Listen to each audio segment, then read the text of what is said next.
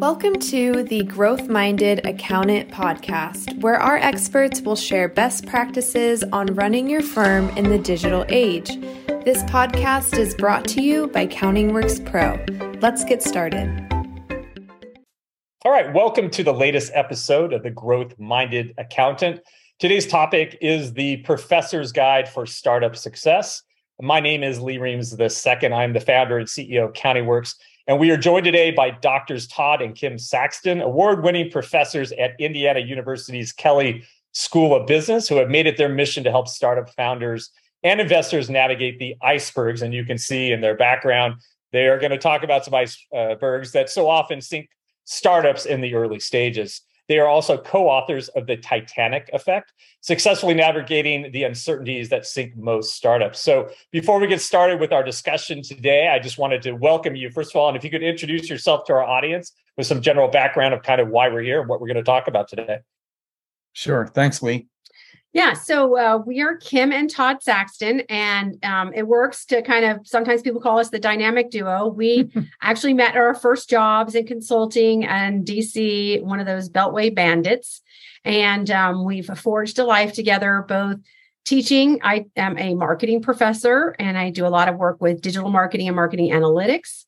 Um, and uh, as I said, we've been in and out of consulting over the years. We are angel investors. We are um, startup founders. Uh, we are startup advisors. Um, and I'm going to let Todd tell you a little bit more about his background. I think marketing says a lot about me. so uh, I'm kind of in the yin and yang on the strategy and entrepreneurship side of the equation, where, where Kim comes from marketing into strategy. I come from entrepreneurship and and strategy into marketing, uh, her area of expertise. So uh, some some overlapping there. Uh, going back to our old consulting days and extending through our research over the last 20 plus years at at the Kelley School, looking at the factors that affect success. Uh, of startups, how entrepreneurs can build advocacy for their ventures early on and then uh, move forward and hopefully launch and, and grow, raise money, et cetera. We even have a paper out on who you should be talking to about helping you with your startup. All right. I, am excited about this because I think accountants specifically uh, can learn a lot just on how, how they can help their small business clients. And then obviously, um, small business owners, you know, s- starting a business specifically in kind of an uncertain time like today, whether you call it a recession, inflation, hiring problems, whatever, there's a lot of, I, we'll call them icebergs for this uh, discussion to navigate around. So let's get started. And and one thing, um, I am a, a full on serial entrepreneur myself. I I look at things differently, and I'm interested to see again professors that are analyzing data and a lot of different information, kind of the feedback and insight that you know as us business owners that we're you know in the weeds all the time we don't may we don't step back and maybe kind of step back and say okay maybe we should do things differently so i want to get started here as uh, i just said I want to see the professor's viewpoint on what makes one business thrive and what makes another perhaps doomed for failure. So let's just start with that lead in question. You go ahead. So I, I, think importantly, and, and I, I know one of your themes that you focus on is kind of niching down, uh, right? Looking at specific subsegments. And in the intro, you talked about, you know, small businesses, but there's such a range of uh, startup small businesses, uh, side gigs, uh, and and all of them face some similar issues, but but also some face some unique issues. Uh, I suspect there are a number of accountants who are also entrepreneurs, right? They've they've started their own practice, perhaps. So uh, we view your audience not just for the the group that you work with, whether it's a small business, a, a side gig, or a high potential venture that uh, someone wants to get funding and grow dramatically, uh, and they all have different types of strategic issues as well as accounting issues. Uh, but but uh, again, not just the client base of, of your listeners, but also them as entrepreneurs. So I think the other thing that's important to remember, and, I, and this is like a myth of entrepreneurship, a lot of people think there's one thing. There's mm-hmm. one thing that killed that startup. There's one thing that you have to do well. No, there's not one thing. No, no startup fails because of one thing. No startup thrives because of one thing. It's a combo of things. And and that's what's the really hard part about a startup or even a small business starting anything new because you have to get the right people working with you, whether that's the right, right co founders or the right employees. You've got to figure out what your product is and who you're selling that product to. And you've got to have a source of funding. And the problem is that these things interact. Like one decision causes an impact in the other. And that what we talk about the Titanic effect is when these interactions cross each other and cause failure. So you have to sort of be keeping your eyes open and say, oh, I see this issue coming. And if I make this choice, that's going to affect this other side and kind of iterate back and forth between them. And that's what makes the difference, we think, between thriving and failing is being able to un- anticipate those uncertainties and position yourself to be flexible in each domain as you're trying to manage those domains you know across each other well i find interesting too especially talking about startups is I think the media has created this this kind of effect that where everyone wants to be a billion dollar company. And everyone thinks you know well you know so and so did this and that's what we should be copying for example. But the reality is starting a small business not all small businesses become billion dollar ideas. They're not all unicorns. There's many successful lifestyle businesses or businesses that can grow exponentially. Um, so i just want to kind of go into that a little bit because uh, I consider that one of the icebergs is where your expectations are just so far off. And what you do is you make decisions based on trying to hit these grand slams. And the reality, and you just lose, you just waste money, right? You make bad decisions. You're just trying to grow. You're not really thinking logically and kind of going through the thing. So, how do you think that effect kind of, you know, goes into startups failing? Well, so it's an interesting thing. There frequently there's been some research that suggests that women are more successful at founding small businesses and startups than men in terms of lasting longer and getting to positive cash flow faster. And the argument that's been made is that women hit for the bases. So instead of going for those home runs, they're like, let's get this piece and then get this piece. They have the sort of the patience and the fortitude to sit still, but also they also don't get the money right? So some of the things you're talking about, you know, if you get a lot of money, there's a lot of things you can kind of do. And sometimes you can actually just be stupid because you have so much money. The other theme I wanted to come back to, Lee, that that uh, is very relevant here, and we call it the mis- misguided motivation, uh, Detberg, uh, where founders kind of start overreaching for, for because they're guided by the wrong things. You know, everybody tells them, "Oh, you should go raise venture capital." And and as you know, venture capital is not for every kind of startup. And and I think your audience is in a good position to help the founder sit back and ask that question why are you doing this? Instead of how right? Instead of how do i get funding? How do i launch successfully?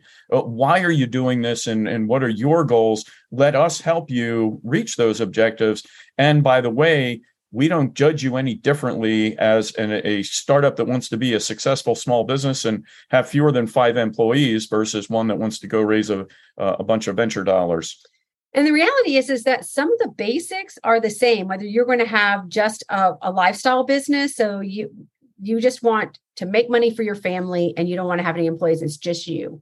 Or you want to create a high potential startup. Some of the basics are the same. And one of our um, our athletic trainer worked for a large organization and decided he was tired of that and he wanted to just have his own business and pick his own hours and think about what he was doing and scale back his work and, you know, we were counseling him. It's the same thing. Find your accountant. Now your taxes are all going to be on you. You mm-hmm. don't want to do billing, do you? Or do you?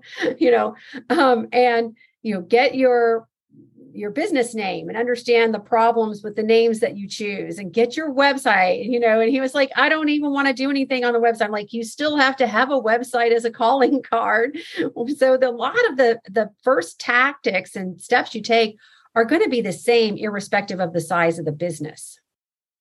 Yeah, no, very good. So I'm going to I'm to ask one more thing about accountants, and then let's get into the stages of startups. Um, so one thing that we have seen, and you know, we work with we have 8,000 users of our uh, CountingWorks marketing platform. It's basically a digital front office, but what we've seen is the role of the accountant has changed through the pandemic, and it's accelerated because of the pandemic.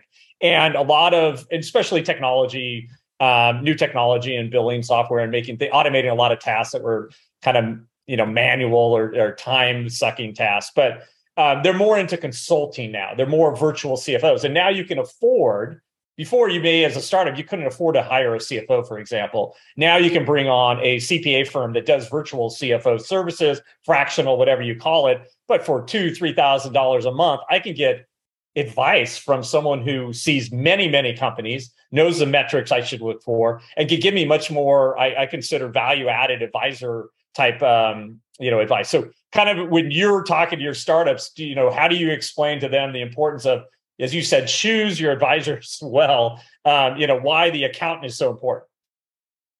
Yeah, and and we frame it a little more broadly in terms of different types of expertise. So uh, in in Kim's area, and she can speak more eloquently here, but uh, for example, you don't have one person who can do everything that needs to be done, let alone in digital marketing, let alone eh, you know all other aspects of branding, et cetera.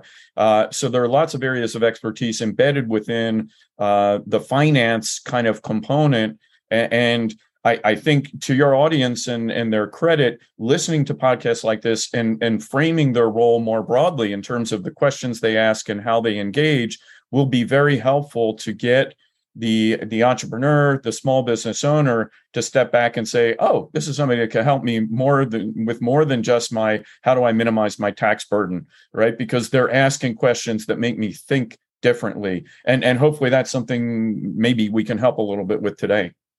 Yeah, we have a Kelley professor who joined us after selling her company, and she's a CPA um, with a finance MBA, and she does exactly what you said. Like she comes in and she'll help you figure out if you set up your books right, you know, not redo the books, but just like look at them in terms of what your systems look like, and then you know, for that thousand, two thousand dollars a month, whatever, we'll sit with you and think through your problems and how the financial side and the accounting side can help you with your problems or what problems they can solve. And we're seeing a lot of accountants that are are doing that because they can play such an important role in helping uh, streamline the business. You know even just the form you know am i an llc am i a you know uh, esop am i an s corp? I mean they all have very different tax implications and reporting implications and, and strategic implications. And strategic implications. Um, and as you probably know as well, where do you incorporate? I mean, it's a real pain in the mm-hmm. neck if you thought you were just going to dink around and have a lifestyle business, then you decide you want to be a high potential venture and you want to take in in money. Well, then all of a sudden you need to be a Delaware corp. So there are a lot of these things that sort of seem tactical, but really are very, very strategic. And here's the thing most startup founders don't like playing in Excel or QuickBooks or any of those kinds of things. And so when they do, they get so narrow minded and focused in the details that their need to look bigger is even greater. No, absolutely. And then, you know, just even financial controls. You know, you start up a new business and you hire employees, the trust factors. I mean, Google just sent what $250,000 by mistake to an independent contractor. And it's like, how does that happen? But you know that kind of stuff. That, that's the role of the accountant as we get going. So let's let's start about the initial stages of a startup development. I know you guys have insight and then we'll start kind of bringing in um, some of the things that are the where these icebergs occur and you know where startups start getting into trouble. So let's start with the beginning. What are the initial stages of of a startup development yeah, so it, it, you know the the idea which you talked about the media and its role in kind of promulgating this view of startups and entrepreneurs and uh, and, and what's quote sexy so to speak, uh, and and it, it it is appealing to a number of people to be part of a startup. Um, but that whole kind of seed of the idea and who's on the early team uh, can be a great source of hidden debt, uh, as we refer to it, uh, for the future. And we call it the curse of thirdsies. And and the typical scenario uh, that we're we're talking about is you know the three people sitting around the bar or sitting around the you know having a coffee, and they hatch this idea, and then in their own minds they may even articulate it that hey we'll split it a third a third a third without even thinking through the implications of what happens in six months as opposed to who is uh, actually kind of helping the venture move forward so uh, simple ideas uh, like holding back uh, some of the equity. We call it inequitable equity that that uh, founders allocate from very early on, and invest some of that equity. Uh, make sure that it's being allocated over a three to five year period based on contribution, not just handed out at the beginning. Um, unfortunately, by the time an accountant engages, it, it may be past that, but the accountant can at least help them recognize that debt burden and maybe figure out some ways to uh, to kind of retrench and and and guide in in different ways. Oh my gosh, there's so many stories here. I mean, all right, so you got three of you, and so you don't divide it equally, but one person gets 40% and the other two get 30%. And then the person who's 40% realizes, oh my gosh, they can outvote me. They have 60. Yeah. I mean, or, you know, if we also see this, okay, we're going to give them a third because they were here and then they decide to get married and they move to another state. And then you're like, wait a minute, we've already given this out, you know. So there's like so many problems. But the real issue that you asked us to address is what are the stages? And so the early mm-hmm. stages is uh, what we call pre revenue. So you get an idea, you try to validate the idea, and maybe create something that's a minim- minimally viable offering. And then once you kind of get to that point, now you're ready to start taking on customers. So now we, you know, you have this early stage where you definitely have a, a, minimally viable product and you have your first customers. And some people sort of think that that this stage ends when you have sold to the first five strangers. Right. So it's easy to sell to people you know. It's not easy to sell to people you've never met. And at that point, then you have to say, is this just a small business? Or is this a scalable business? And to make a scalable business, the money you put in has to return multiples back. So if I spend on marketing, every dollar should return me 10 times. If I create one customer, those customers help generate more other customers. And that's where you start to see these, you know, incredible growth curves when when those happen and by the time you start to scale you're sort of a real you know a real business with high potential off depending on the market that you're after. A lot of companies here want to go for a hundred million dollars a billion dollars in terms of revenue. That's the point at which you start saying is this a 10 million dollar business? Is this a hundred million dollar business? Is this a billion dollar business? And that's when you can maybe start to think about getting money and there are different kinds of metrics associated with each one of those stages, right? In terms of not just revenue, but number of customers, when you can afford to leave your day job. Uh, and I think uh, accountants and, and others can help think through what should those metrics look like at those different stages because you measure success very differently if you're as kim was suggesting a pre-revenue startup or maybe in the launch phase versus when you're getting traction early scaling. And then by the time you're a scalable venture and perhaps looking to raise venture capital you need to really understand unit economics uh, what every dollar of investment in each area uh, yields as a multiple so that you can explain that to investors, but also operationalize that in, in your business. And as I'm sure you are very aware, those require different lenses in terms of looking at financial statements and, and setting up uh, benchmarks or or milestones. Well, and there's one last stage we didn't talk about, which is the zombie business. yeah. Which is like they're, they're the wheels are going but they're not going anywhere. You're hanging on a lifeline and and maybe helping people understand this might not be the best use of ongoing investment of time and money could be really helpful. It's really hard to pull the plug on an idea. Um, we had to do it once ourselves. We got a little business that we wanted to use as a class project a little e-commerce business and uh, we did it for about a year and a half. And then we got the research that said that the best place that people were interested in this was on the coast, and the thing was really expensive to ship. So we're like, okay, just write this off right now. We're done. well, at least you figured it out before you spent uh, a fortune uh, chasing it down. It so was like three thousand dollars. So there, okay. that, then that's a. I don't even consider that a a, a failure um, so you talked a little bit about so we're going to the stages and you you have the pre-revenue now you have your five customers. You're starting to establish some revenue. At what point do you start looking at and you talked about metrics and financial side so kpi so what are the things as a small business owner and a startup? So a lot of startups owners entrepreneurs don't even know oh wait a second there's benchmarks. I need to actually track this and forecast it.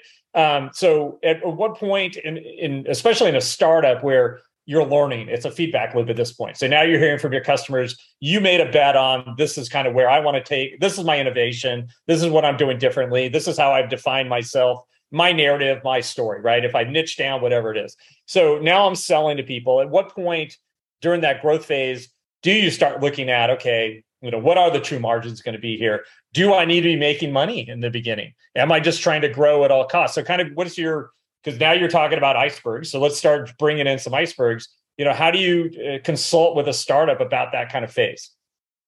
Yeah, so we we talk about this in the the technical ocean, uh, which is one of the domains of of hidden debt, as being the overdue and overspend, and that's where uh, the the particularly technology oriented founder uh, gets uh, kind of overly enamored with the technology and building something out before there's actually market evidence that that they can sell it. So uh, Kim talked about those magic kind of five customers who one are people that you didn't know in advance, right? And, and we look at, for example, when you're able to move from customers in your own backyard. So in our area, uh, it's one thing for a startup to sell successfully in central Indiana, but looking for that first major client that's out of state or, or out of the region, uh, that is one small step. Now, for a scalable venture, that you know that being out of state, you you might almost assume it, right? That that uh, of course you're going to be selling multiple states and might be even going uh, outside of the United States, for example. Um, so again, I think looking at and, and thinking about some of those metrics and getting to what we talked about with the unit economics comes a lot faster if those five customers are all talking about and using your product in the same way because then you can start to establish some patterns of how much did it cost to land that customer? What does the customer lifetime value start to look like? Uh, and and then how do we build the, those building blocks that help us understand what the financials are going to look like the reverse side of that is yeah i've got five customers and wow they're all using it in different ways. Well that's hard then to build a financial model around and and it's premature really to force that. You have to start to understand okay so who's going to stick with us? Where is the financial payoff across those five? It's really difficult to operationalize and sell to five different target segments with five different product configurations. Uh, so that's where doing some scenario planning around different financial models for each of those uh, and testing some uh, some uh, scaling potential, seeing how do we actually reach more customers that want to use our product in the same way. Uh, so it becomes more of an experiment, and, and you're you're really not ready to build those financial building blocks uh, that that ideally you're you're able to build eventually. Yeah, and I would add a couple things to that. One is understanding your costs. All right, so I I think we're big both proponents that the product itself has to be profitable. Like the money I'm going to get back on you should cover the costs of the product I'm giving to you as a first thing. So then the issue is how do I cover customer acquisition costs, right? And so you have to separate those two. And a lot of times, I, you know, early on, startups don't do a good job of ca- tracking their customer acquisition costs.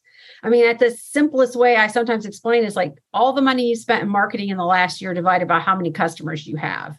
You know, you just spent $3 million, you got 1,200 customers. That's your customer acquisition costs. Now, do you have enough profit margin from what, you know, you're actually cost to produce that?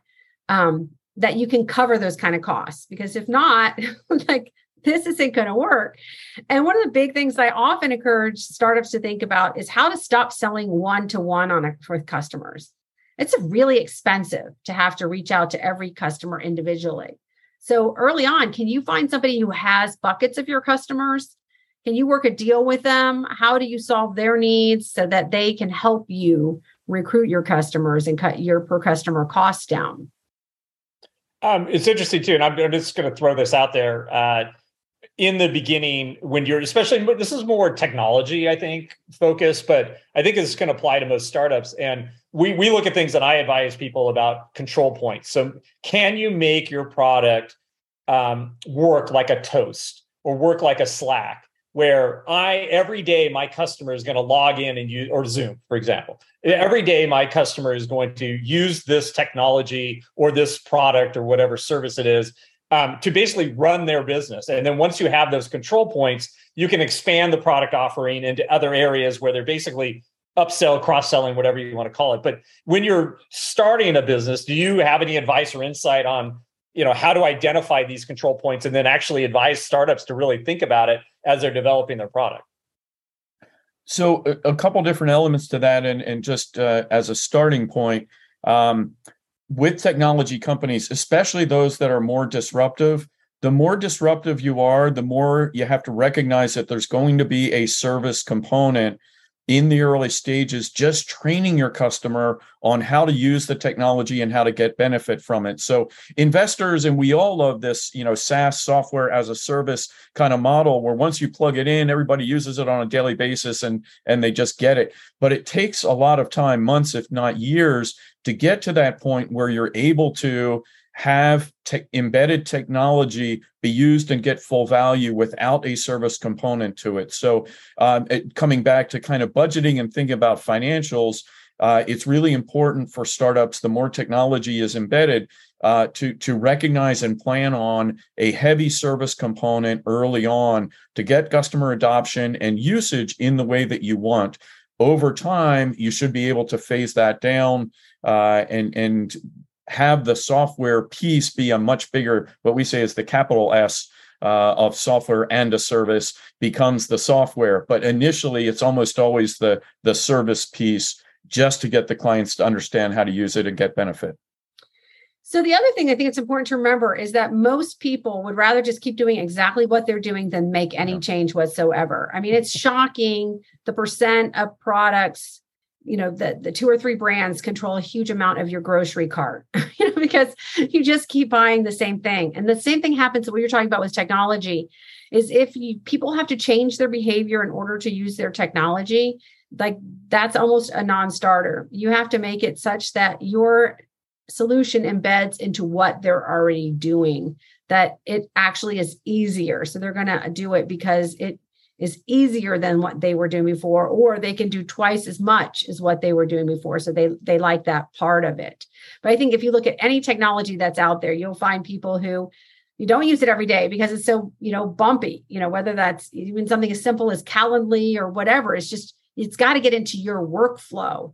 And so when i think about control points i really am thinking about workflow? What is your customer's workflow and how do you integrate this so that it is as seamless as can be? I mean i get up every day and look at facebook for news you know like i didn't ever used to do that. So what's that equivalent in your market?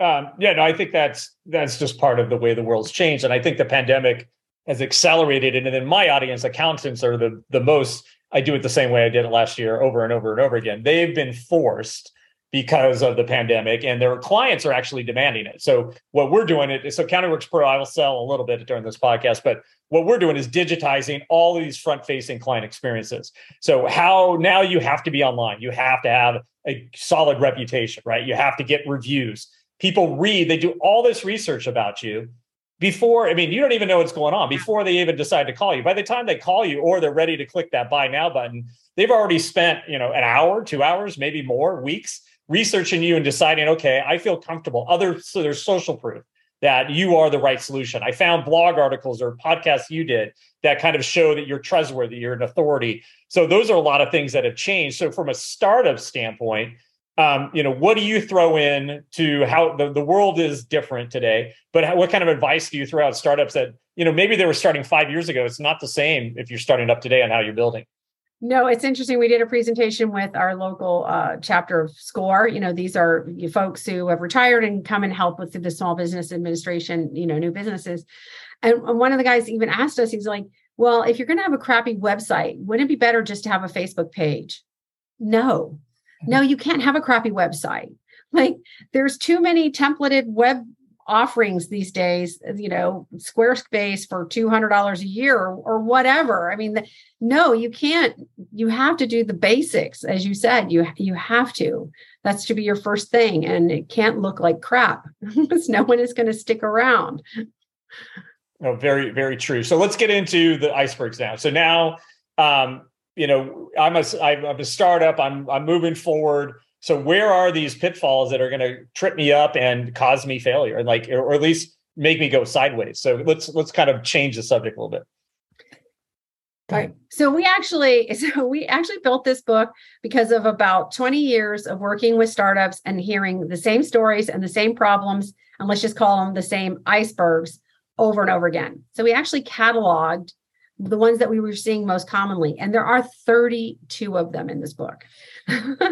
and we have divided them into we call them oceans because we're using you know sailing and titanic as sort of the um, metaphor that we're using and i'm sure we've messed up geology or geography, uh, but that's what we do anyway. We call them um, oceans. So we have the human ocean, we have the marketing ocean, we have uh, the technical ocean, and then we have the strategy ocean. So these 32 icebergs go across those areas. And so to really answer that question, we'd have to like dig into um, each of those oceans. Maybe Todd, you can tee up the three big seas in the human ocean. Sure. We we talked about equity. Uh, and, and in our early conversation, we were talking about advisors and getting the right advisors that are part of your startup, building the right team that has the right amount of diversity. And I don't just mean demographic diversity, but industry experience, some startup experience.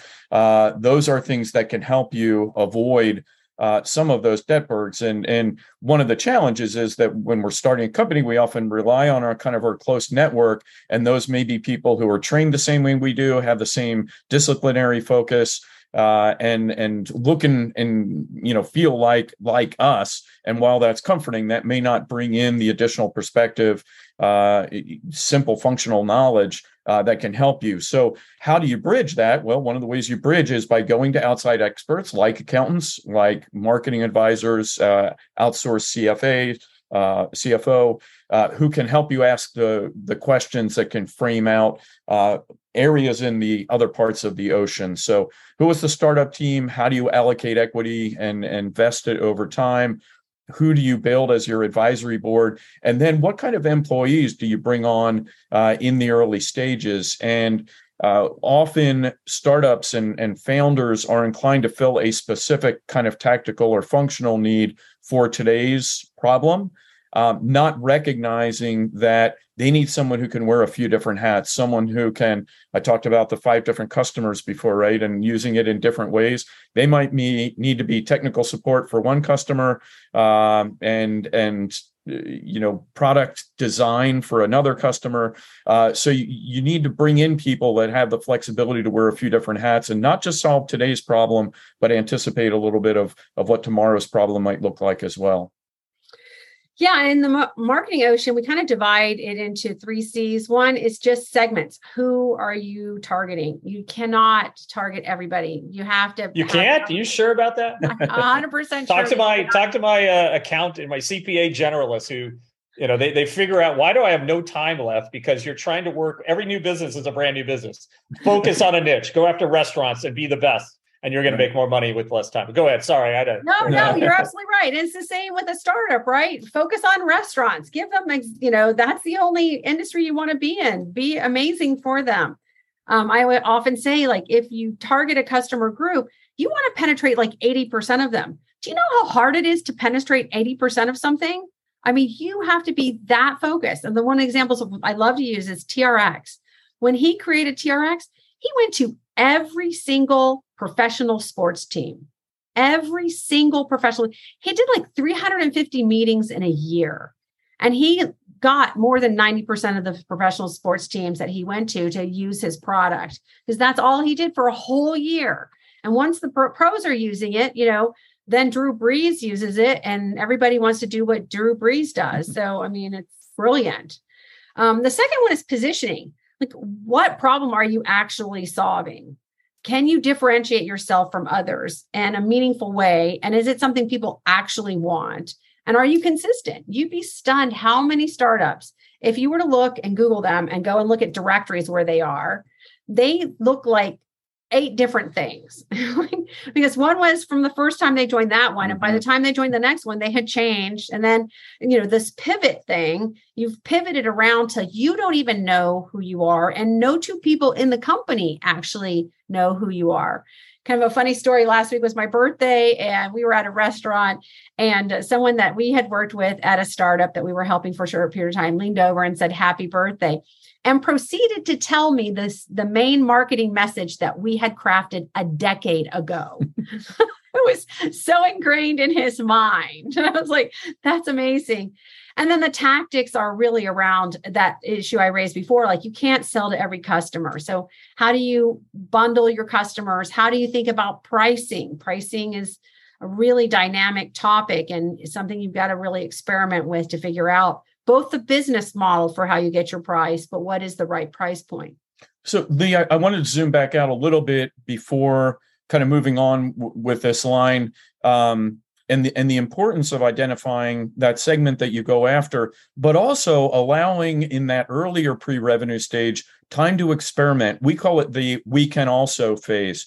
And and the the problem that you end up with if you're trying to serve everybody, right? If you haven't focused on a segment are all the things we've talked about. But at the beginning, it's okay to to look at that that whole plethora of different types of customers that you can serve and say, hey, we could also do this, or we could do this, or we could do this. We have these different kinds of products or sets of functionality. We have these different market segments we could go after and actually map that in a product market matrix. Look at all those different combinations.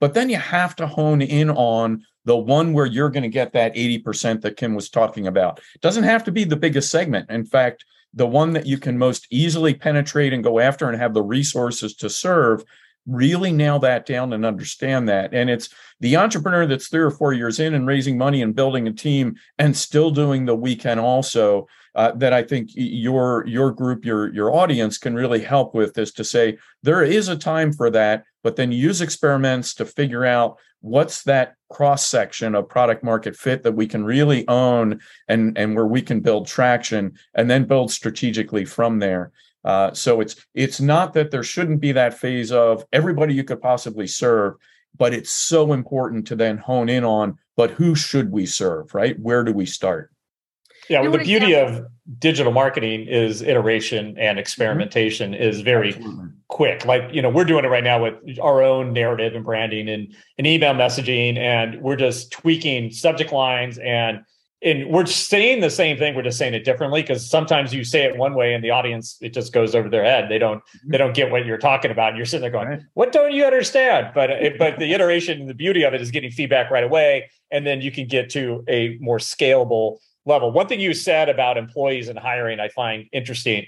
Uh, and as I've grown a few businesses, what I've found too is sometimes the people that you hire in the beginning will not be, uh, they don't have the skill set for when you are at that next scale level. And so if you could add a little insight there, because a lot of entrepreneurs kind of, it's a really tough time when they're like, they try to hang on in loyalty. And you know how do you address that? You know you still want these people involved and you know but you're very you need to be honest and you need to tell people this is my expectations. This is where we're going. So it, it, to me that's one of these icebergs. So kind of what advice do you guys give when, when entrepreneurs are getting to that scalable stage and they're outgrowing some of the talent well, and, and uh, this is a very hard message to deliver, but I think it starts with looking in the mirror and saying, Am I the right person to be at the top of this organization moving forward? And if you're starting to feel like every day is drudgery, you know, you're hating waking up in the morning and and worrying about all the things you have to do to to keep the company moving forward, it might be time to think uh, about a plan to change your role, right? And and have other people. So I think that self-reflection and self-awareness, if you have that and if you're asking yourself that question, it makes it a lot easier and and more natural and authentic to ask that question of your team and the next level of employees and and uh, that, that to me is, is is a really important piece of that equation. If you go and start, you know, I'm not going to say pointing fingers, but asking hard questions of people at a you know a lower level in the organization, and you're not comfortable doing that with yourself, it, you're going to have short uh, short lived lived lived success. I think. But I have had to ask this at a startup once. it's like there's so there are also different models of how you hire. And some people like to hire a bunch of cheap people because, you know, they've got bright ideas, they'll work really hard, blah, blah, blah, except they don't know anything. So then it's really hard to decide whether they're effective. And I, I walked into a group where they had like eight people in the marketing group. And one guy, I mean, I literally could not figure out what his job was. So I, I, I said to him, I, am going to give you a week. We're going to meet in a week. I'd like you to explain to me how you're adding value to this company. Then he comes back a week later. He says, I, I don't think I am. I'm like, okay. So then we both agree you should be fired, right? You know, you know, so I think sometimes you also don't want to discard people too early. We have seen a, uh, a startup whose first employee ended up being a vice president at the multi-billion dollar company that acquired them right and so she grew with the company over time that might mean going and getting new skills might mean taking a step out and coming back. but you know any good manager is going to have to sit and do an inventory of what skills do i need over the next 3 years? Do you have them? If you don't have them how are we going to grow them right? And so tossing somebody aside because they don't have the skills that you need might not necessarily be the right move either. But i think you know the founder the ceo whoever it's their job to sort out what talent they need and to be able and willing to have hard conversations. Startups are hard. You have to be willing to have hard conversations in order to make them successful just for the business. On the flip side, anybody that works in startups, you generally see, you know, a lot of turnover in their positions. 6 months here, a year there, and there's an easy excuse. They ran out of money. Right? It wasn't me. They ran out of money. well, you hear that all the time. but I think also you know, the VC feedback. Go ahead. Go ahead. Yeah, I'm sorry. I was just going to say, talking about that that turnover issue, um, and you know, we we teach, I teach this even with large firms that there's this tendency to look from a metric standpoint at turnover, and turnover is up this year. You know, we lost 10% of our employee base or whatever. Functional turnover is actually not a bad thing at all. When the organization has outgrown or the individual has outgrown and they're moving on, um, but it can actually be good for the company. And particularly if you have an individual within an organization that is really uh, causing disruption for a lot of the other employees, you, you have to I- identify that and, and let them go sooner than than later. Um, it's the dysfunctional turnover, the, the the loss of your people that are really valuable to the organization, to your customers, and are providing value, and understanding how to keep those people. So don't don't look at an absolute metric, especially as you're growing, of what's the turnover rate. Uh, are you letting the right people move on and and keeping the right people? I wanted to circle back to the person that, that kim informed uh, and discovered i'm not really adding value. Six months later they were calling to say thank you so much. I found a job where i can really add value and now i know what to look for and i feel so much better. I'm sleeping better. I'm enthused about my work. So you aren't actually hurting someone by letting them move on from a position where they're not adding value and and helping the organization um, yeah, I, I, agree with that. I, I was laughing. I, there's many an entrepreneur that doesn't want to wake up and go to work, depending on the week, or you know, it depends on their mood. So never, you never know. It's the up and downs. Um, so I'm going to pivot a little bit. I wanted to talk about something that I really care about, and that's scalability. Um, I have in my own business have gone through growth spurts and then hit kind of ceilings, and then going to other growth spurts, and and and figuring out how to scale. And it is you know, there's a lot out there. There's a lot of books about scalability. Um, I know you guys have some kind of business model alternatives, some ideas on how to make a business scalable. So if you can kind of explore that a little bit, I'd appreciate it. Yeah, so I think one of the best things that we like to think about with startups in terms of scalability is this idea that Todd said before, which is uh, kind of the product market, and and we use that term in a slightly different way than Andreessen Horowitz's you know product market fit per se. So we like to think about there are a bunch of different markets and there are a bunch of different products. And as a company, do you want to focus on one vertical and offer a lot of different products? Or do you want to take one product and go to a lot of different verticals? And that's, I think, where you get help with scalability. And so for some businesses, it would be to have one offering that you are going to different verticals. So you get one vertical that you can be really successful with, and you look for adjacent, similar verticals. So we had a startup that was doing something in the digital marketing space, which was essentially like sending postcards that people come into a kiosk and you know check and see.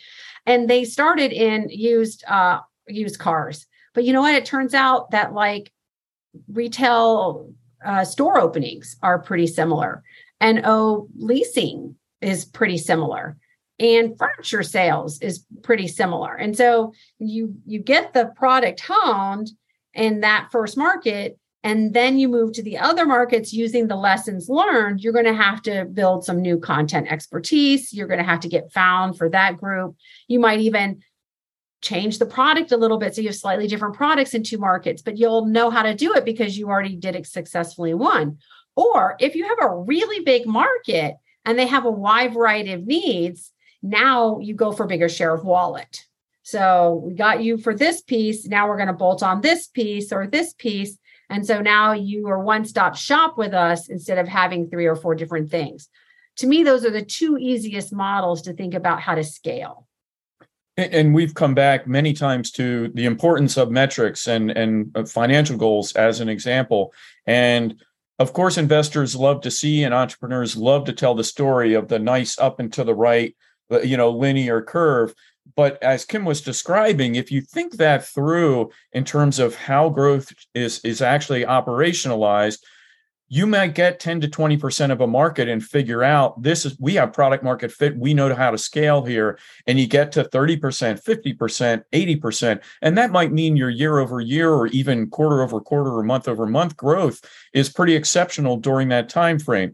At the end what's going to happen? That's going to start to tail off right? I mean you you can't go much higher than 70 or 80% uh, so the idea of okay now we need to find our next uh, growth opportunity in our next market that we want to start penetrating. Hopefully, you do that before you've reached full penetration, uh, so you smooth out those curves a little bit. But again, for your audience, the accountant, kind of, and I, I again, I know there's this tendency to let's just put in 10% growth on a monthly basis and have that you know uh, cut across the whole model. But that's very unrealistic particularly the earlier stages in a startup. It's going to be more of a punctuated equilibrium problem or, or function right? Where you have uh, inflection points, a period of dramatic growth. But then, really, it's healthy for the organization to sit back a little bit and say, okay, now what's the next inflection point? How do we fund that? Uh, how do we grow that? And ideally, that's when you go and raise some additional money, you build the team and, and some product, and then you go get that next market segment. So, over time, do you have that up and to the right? Absolutely. What the curve looks like between those points is very different if you think about uh, the evolution of the venture in different pockets of, of revenue and opportunity as opposed to this flat straight line growth well, I thought if I read your book, I would be hockey stick, and that I don't need to worry about this. Just everything's perfect. Um, well, I, I want to give you one other example. Uh, nice service business growing really rapidly, and I mean, really, you'd be thrilled if this was your company. And uh, we brought an MBA team in to help them look at how to manage their growth better. And we discovered suddenly a really high cancellation rate. And so, I mean, we're talking like approaching a million dollars a year cancellations because they grew faster than they could actually service. And so the bottleneck was finding bodies. Well, that's a bottleneck right now everywhere, right? right. Um, but so understanding, I mean, why did they oversell if they hadn't gotten a smooth operations and so we put in a lot of recommendations in place to, to systematize their operations, which were completely scattered. Everybody was doing something different. Um, so you have to scale production at the same rate that you scale acquisition of customers. And sometimes people forget that piece. Yeah, I think processes are huge. And even when you're smaller, define, you know, the the whole kind of scattered, we just do react versus having processes that you can repeat over and over again that everyone knows. You know, and you had mentioned about some marketing stuff too, like uh, a, a political campaign is usually the way I tell clients to think about their narrative and their marketing. Figure out two main talking points and repeat it over and over and over and over again. And then, you know, by the time you're tired of your marketing, that's about the time it's starting to work. So that's uh, some gives insight. So I want to go into a couple terms that are there's been books written about them, and there's two terms. Um, one is what a lean startup, and the other one is profit first. Let's start with lean startup. So, explain. I mean, a lot of entrepreneurs, startups are, especially today, it's going to be hard to raise money. So, you're going to be family and friends. You're going to be um, lean when you start up. So, kind of, what does that mean um, to you as a startup? How does that affect you, and how does that on your roadmap and planning? How do you deal with that? Yeah, and and first, uh, while we do believe there are some some weaknesses in the lean startup approach, or at least how it's operationalized, we also are actually big fans of of moving away from trying to write a whole business plan and figure out uh, you know how big this business is going to be uh, in your dorm room or in your garage or in your parents' basement uh, before you ever talk to a customer, right? And and the lean startup uh, was a move to say, look, you don't have to get it perfect before you get out there and start interacting with customers. We are big fans of that approach. The problem is when you operationalize that in the wrong way, is what we call the pinball entrepreneur, right? Which is every time you hit a barrier, you bounce in a different direction. Well, what does that result in? Five different marketing messages over an 18 month period and a different target segment every, you know, every two months. And, and, you know, pretty soon your, your own employees don't even know who you are, what you care about, uh, let alone your customers, your market, et cetera. So the idea of being a little bit more strategic about how you experiment and what parts of your core values you kind of maintain uh, through the the whole early stages of the organization. Uh, those those are things that we think are really important. So while we're again big fans of lean startup, we also see uh, uh, some cautionary notes about how that leads to hidden debts. But to explain the lean startup a little bit more, the idea is to think about what are the possibilities that you can deliver on as quickly as possible. And that's an experiment, it's a hypothesis. And maybe you have two hypotheses. So you go after one hypothesis, you gather the data, and now you switch to the second hypothesis. The problem that I often see with the lean startup approach is people forget to look at the results. Mm. Like they start this experiment, but they aren't really scientific in this experiment. They vary all these things at once. And then they're like, I don't know, was that effective or not? I mean, even in some of the work that I do, I'm working with somebody and we've had, you know, seven A B tests of landing pages, right? Pretty typical thing to do. Well, the best in the the best conversion rate in the first one was around 8%. And then we kept A B testing this around, and we're now down to six and a half percent at the seventh one. And I'm like, um, hold up, hold up, hold up. Can we go back to that 8%? Like, my thought was each experiment should get better than 8%, not go down from 8%. No, you try like, to peak and then go back down. and they're like, oh, that's a really good point. I was like, you should have called it after the second experiment if you weren't getting higher conversion rates. I mean, it's just poor execution of experimentation. Yeah, and, and just coming back to your own example, you were saying we're we're experimenting with even you know the the subject line of of emails or or something along those lines, and and experimenting with that, um, and and the entrepreneurial inclination, especially in that we can also phases, I know we'll send one one message by email to this market segment focusing on this value proposition, and then we'll send a blog uh, to this other market segment with a different value. That's not a controlled experiment, right? You don't have a good basis for comparison. So you need to be scientific and, and systematic about it, as Kim was saying. Uh, perfect. So now I'm going to go to profit first. And the, the concept of profit first is if you're going to be in business, the idea is that you're going to pay yourself and you're going to actually make money. And the reality is kind of the profit first philosophy, I guess, if you want it, is, you know, what do I need to make? What do I, at minimum, what, let's say it's a hundred thousand dollars and then back out, back in to your financials. How am I going to get to that hundred thousand? So first of all, what do you think of that approach? Um, a lot of accountants actually use this for their their business owners, and you know, because a lot of people are struggling. They're like doing all this work and they're they're not making any money and it's they can't live you know so they're struggling and it's just stressful um, so kind of you know from a professor's standpoint what do you guys think about the profit first idea model i guess well, so there are trade-offs to to every approach, right? But what what we like about that is it forces a fundamental question of what does success look like to you? And and you know, as we started with, I think that's a really important uh, early question to ask. And I'll flip this a little bit and share the number of times we've had a successful entrepreneur and i'm putting it in quotes for for uh, your audience who may not be able to see who said yeah i got a success, successful business. We're selling $200000 and you know we netted $40000 in profit last year. We say nice. But what are you paying yourself? Oh i don't have a salary yet. I'm doing this as a side gig. And it's like okay so do you want this to be your full-time business? And and what is your salary today and how are you going to cover that? Um, and and i think particularly in the side gig era that question of what do you pay yourself? What do you want to to net out of this as a starting point is a really important not just operationalizing financials but an, an important strategic question to ask now, whether you use that as the way to run your business from a financial standpoint, I think has uh, again trade-offs and, and, nuances to it. Um, but asking that fundamental question to me is is really important and something that facilitating that for uh, your your audience's clientele is is very helpful and important. Yeah, and particularly for sole founders, that's where we often start the discussion is like, you know, do you want this to be your full-time job? Okay, well, let's work through the math of what it's going to take for this to be your full-time job because we're assuming that you still need to have an income and pay bills with it, right? Um, the other thing that you're seeing is a lot of talk in the venture uh, uh, funding world, venture capital world, about something called a Pegasus. And you probably heard about a unicorn. So these are companies that have a billion dollars in valuation, but they're also talking about a Pegasus, which a Pegasus is a horse that can fly, which means that you can fund your own growth out of your own revenue. And there's an increasing trend towards this for startups that you should be able to make enough money to fund your own growth. And that way you hold on to the, all the equity. That's the upside is if you can figure out how to you know build your business make money as you go pay yourself and then fund your growth then like that's going to be the biggest home run.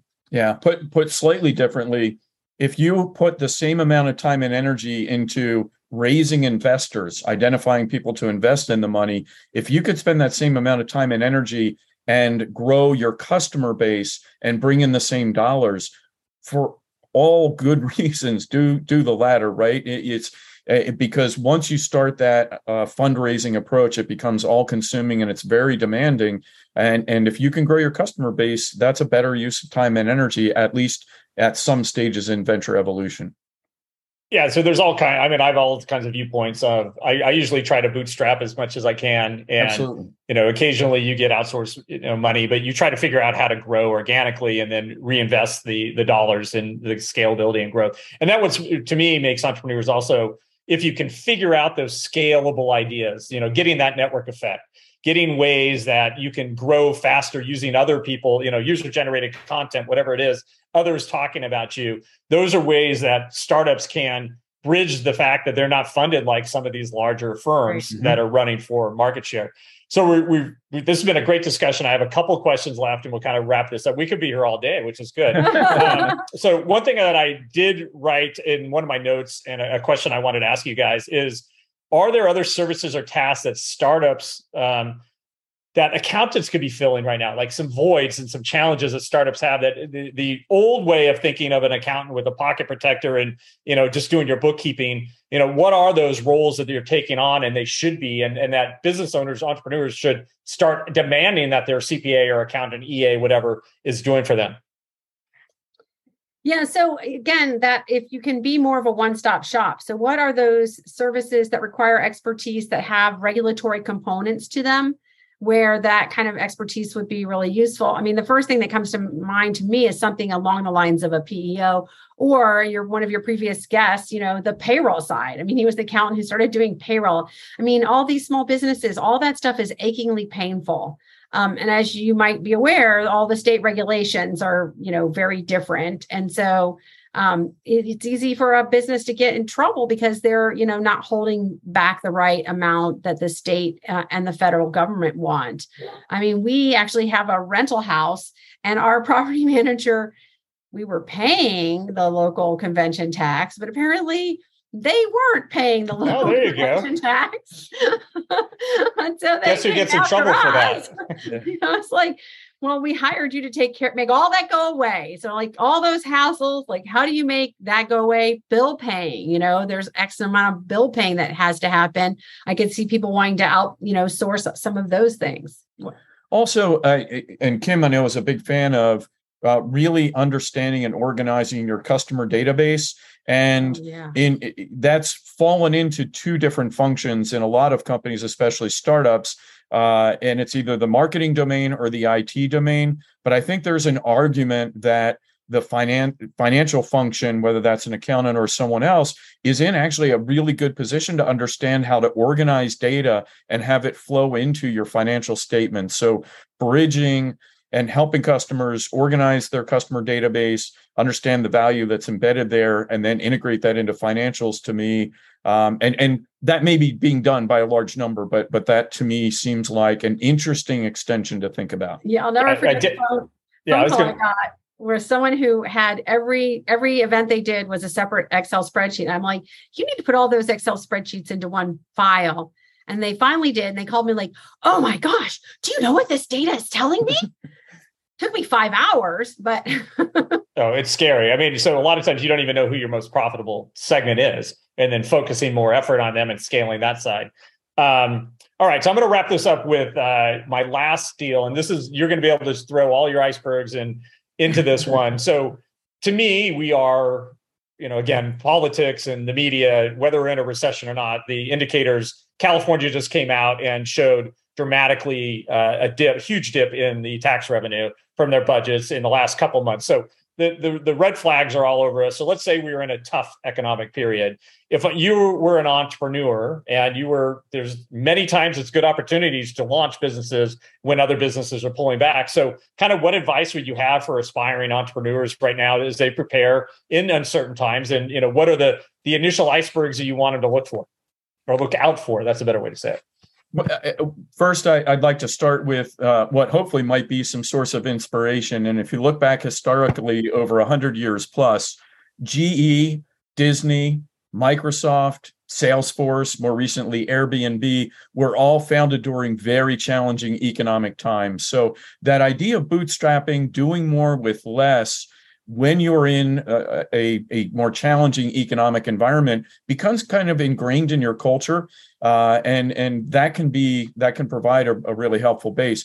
The other side is which we're not really experiencing uh, right now but certainly happened earlier in the pandemic uh, and and will happen in the future uh, is that a more challenging economic times does free up talent right? And and people can be had for equity uh, for for less dollars. So it's a great time to prospect, particularly from struggling competitors uh, or or other organizations. Uh, that that's a great time to boost your talent and and uh, build the the team that then positions you for success when when coming out of the challenging economic times and we saw this in the pandemic. There were a lot more for the first time in 30 something years we saw an increase in entrepreneurship during the pandemic. And some of that unfortunately was out of necessity.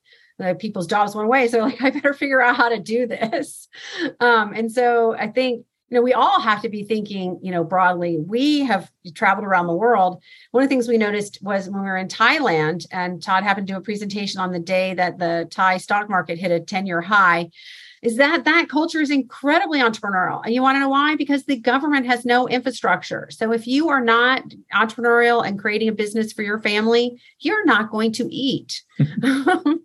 so this adversity has the potential to galvanize people who had an idea um, to really start to take action on those ideas and they should listen to those those ideas all right uh, perfect so if someone was interested in learning more from you guys or ordering the book, I, I know there's a bunch of. I think it's on Amazon or a couple others. But oh, uh, sure. please let everyone know how would they, if that's the big thing, or if you're doing consulting, you know, what what would your uh, how would they order the book?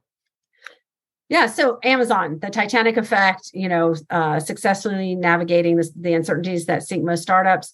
We have a website, the uh, titaniceffect.com. You're welcome to go there. You can, there's merchandise and other kinds of fun stuff. We have a blog there. You're welcome to read that. If you want to talk to us, we, you know, we do, we have what we call a one coffee rule or maybe it's a two coffee rule. We'll have coffee with you twice.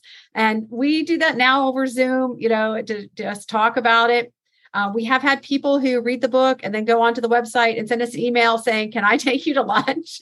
um, so we're we're pretty flexible and open. Um, if we're here, if we can help you, please feel free to reach out. And we're both uh, identifiable by search on IU Kelley School site. Uh, Todd T O D D Saxton and Kim Saxton. Uh, and we honestly, we would love to hear any feedback, thoughts, follow up questions uh, as as you started with what what we're passionate about we're educators. We really like to work with entrepreneurs and the people who serve them. So uh, consider your audience both of, of of those markets as we said and uh, any follow-up questions or or uh, opportunities for clarification we'd love to hear from you. So please reach out. Yeah I, I appreciate your time. I thought this was great. There's a lot of things that i was interested in too. And again i like hearing professors points of view. You guys sit back at the data you're more analytical. And again on entrepreneurs we're just making decisions based on how we you know what the day is like. Um, so for my audience uh, CountingWorks pro is a digital marketing platform. We are your digital front office and we will help you find more clients startups helping them build their businesses, helping them communicate the value that you can provide, getting more out of the relationship, building trust before they decide to hire you. So there's a lot of things. CountingWorksPro.com, you can check it out. I'm going to leave all the Titanic effect information in the description of the blog. And again, feel free to hit any of us up on LinkedIn. I'm sure we'll be happy to answer any questions or things that we didn't cover in this discussion. We went way over time, but hopefully there's a good enough information here. I appreciate it, guys. And uh, hopefully we'll hear from you guys soon. Thank you. All right. Thank you. Thanks, Lee.